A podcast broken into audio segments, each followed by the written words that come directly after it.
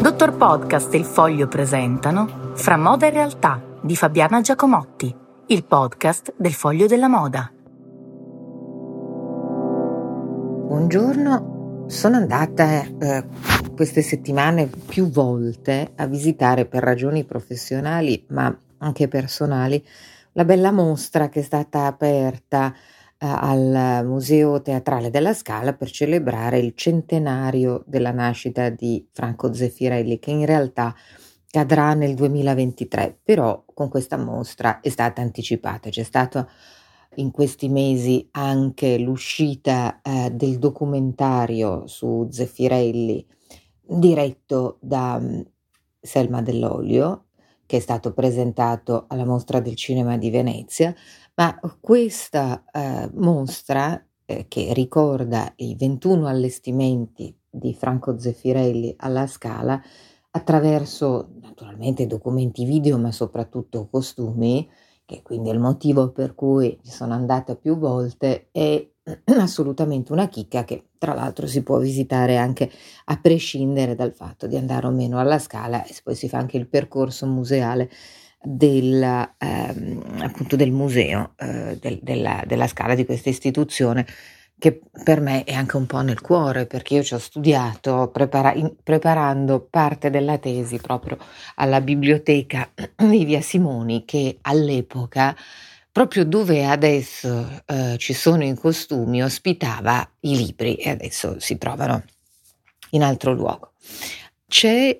una parte molto interessante naturalmente che sono questi costumi, ma sono le particolarità di questi costumi che secondo me sono davvero interessanti e dimostrano come il teatro abbia la capacità di rinnovarsi ma anche di riutilizzo dei materiali. Per esempio c'è uno spettacolo leggendario che si trova anche sul web, volendo cercare, che è il Turco in Italia con la Callas, dove le pettorine degli abiti, uno dei costumi, perché la differenza fra costume e abito è piuttosto rilevante, è realizzato con lo stesso tessuto che pochi anni prima, perché qui siamo negli anni 50, era stato utilizzato per tappezzare i palchi della Scala. Quindi evidentemente ne era avanzato un po' di stoffa ed è stato riutilizzato. Poi c'è una Aida, un'altra meravigliosa Aida, una Aida Secondo Impero con le scenografie della grandissima Lilla De Nobili, che aveva iniziato a lavorare in Scala con Visconti, quindi con il maestro di Franco Zeffirelli, maestro e padre putativo, poi lasciato in maniera anche piuttosto violenta, con una separazione, con uno strappo molto violento. E questa Aida è fantastica perché ricorda la Aida orientalista e quell'immaginario fine ottocentesco che non solo è coevo in realtà alla messa in opera del libretto, alla presentazione, appunto sullo stretto, sul canale, in occasione dell'apertura del canale di Suez nel 1871, e quindi è un'Aida completamente fantastica che ha le train, che ha il focul, che è vestita appunto come in parte come le dame del periodo in cui venne composta la stessa opera. C'è un meraviglioso Pagliacci e c'è un Turandot che si lega sempre in questa ottica del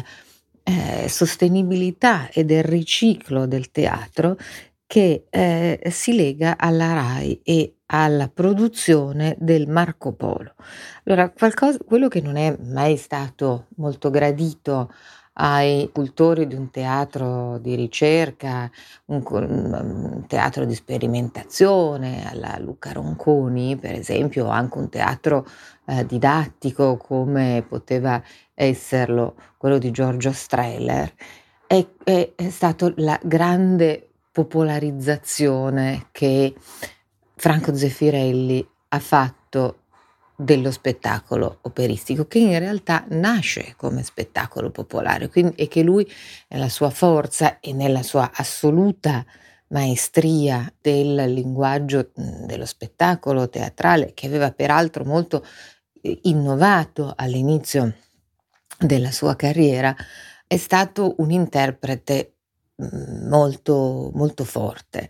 Quindi, come vale la pena anche proprio di vedere in questa mostra, di ascoltare le interviste, come dice Davide Livermore, ecco, questo atteggiamento supercilioso che hanno spesso gli stessi registi, ma abbiamo anche noi che ci occupiamo o di critica musicale o, come nel mio caso, di critica del costume, degli allestimenti.